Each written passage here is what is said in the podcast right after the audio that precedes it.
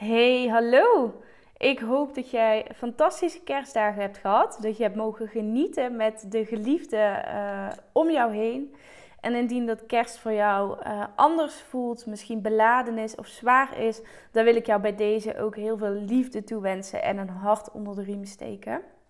Op het moment dat ik deze uh, video, die ook als podcast wordt geüpload, opneem, is het 29 december de periode tussen kerst en oud opnieuw, zelf vind ik het altijd een beetje een, een gekkige periode. Maar tegelijkertijd ook een periode waarin uh, heel veel mensen aan de slag gaan met het stellen van intenties. Met het nadenken over doelen voor volgend jaar. En het zetten van de eerste stappen om die doelen ook daadwerkelijk te kunnen gaan uh, realiseren. En in deze aflevering video of podcast, even afhankelijk van op welke manier je hem luistert, wil ik jou heel even kort meenemen in het stellen van doelen, hoe dat ik het aanpak. En vervolgens wil ik het bruggetje slaan naar ook het daadwerkelijk in actie komen. Want vooral bij dat tweede stuk, het in actie komen, daar ervaren we vaak blokkades. Daar ervaren we vaak eindeloze twijfel. Um, en ja, het gezeik is dat alleen het zetten van mooie intenties en doelen gaat jouw realiteit het komende jaar niet veranderen. Dus wat ik hiermee wil voor jou, is dat jij bewegend, dus in beweging, het nieuwe jaar 2022 in kan gaan. En daar deel ik voor jou twee concrete tips later in deze aflevering. Ja, doelen stellen. Vaak is doelen stellen zelf niet het probleem. Vaak kunnen we allemaal wel goed doelen stellen.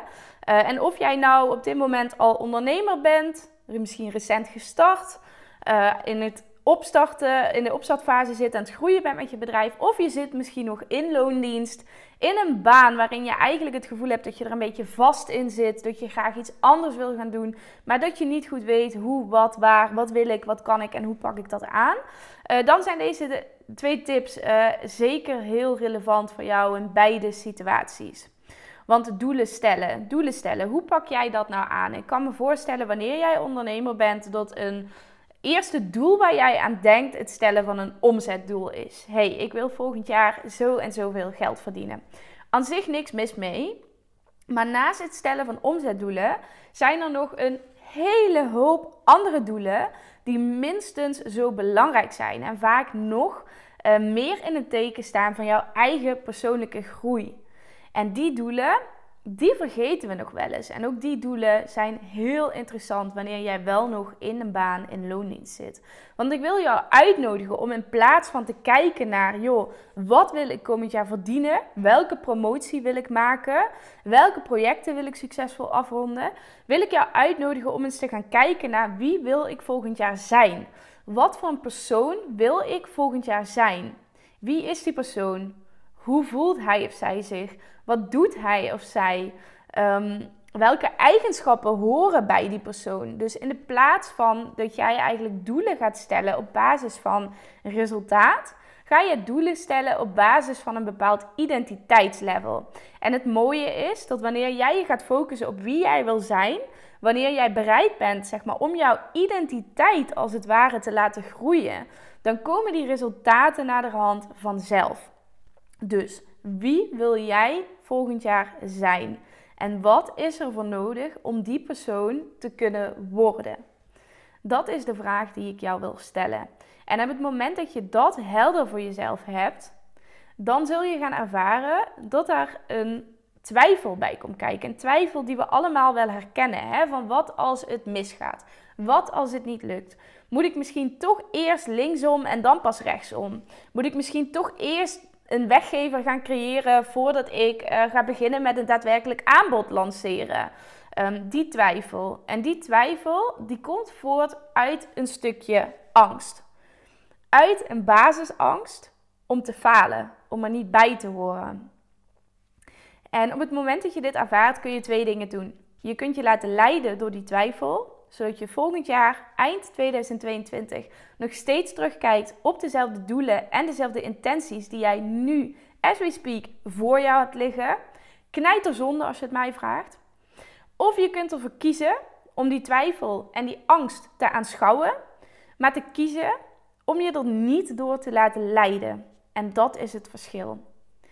En als jij je niet door die angst en die twijfel laat leiden, dan kun jij in beweging komen. Dan kun jij in actie komen. Dan kun jij jouw doelen ook echt gaan realiseren, gaan manifesteren. En kun jij echt de persoon worden die jij dolgraag wilt zijn. En hoe doe ik dat dan? Hoe doe jij dat dan? Nou, de manier waarop ik het doe, daar kan ik twee hele duidelijke tips uithalen die ik heel graag met jou wil delen. Ehm, ja, om je even mee, mee, te nemen, ik zal het even praktisch aan de hand van een aantal voorbeelden schetsen. Ik heb natuurlijk ook zitten nadenken over wat voor persoon ik komend jaar wil zijn. Nou, ik wil komend jaar groeien naar de vrouw die een bedrijf van meerdere tonnen moeiteloos kan draaien, zonder dat het ten koste gaat van vrijheid en geluk. En om die vrouw te kunnen worden, heb ik te investeren in persoonlijke ontwikkeling. Wil ik mij laten begeleiden door een coach?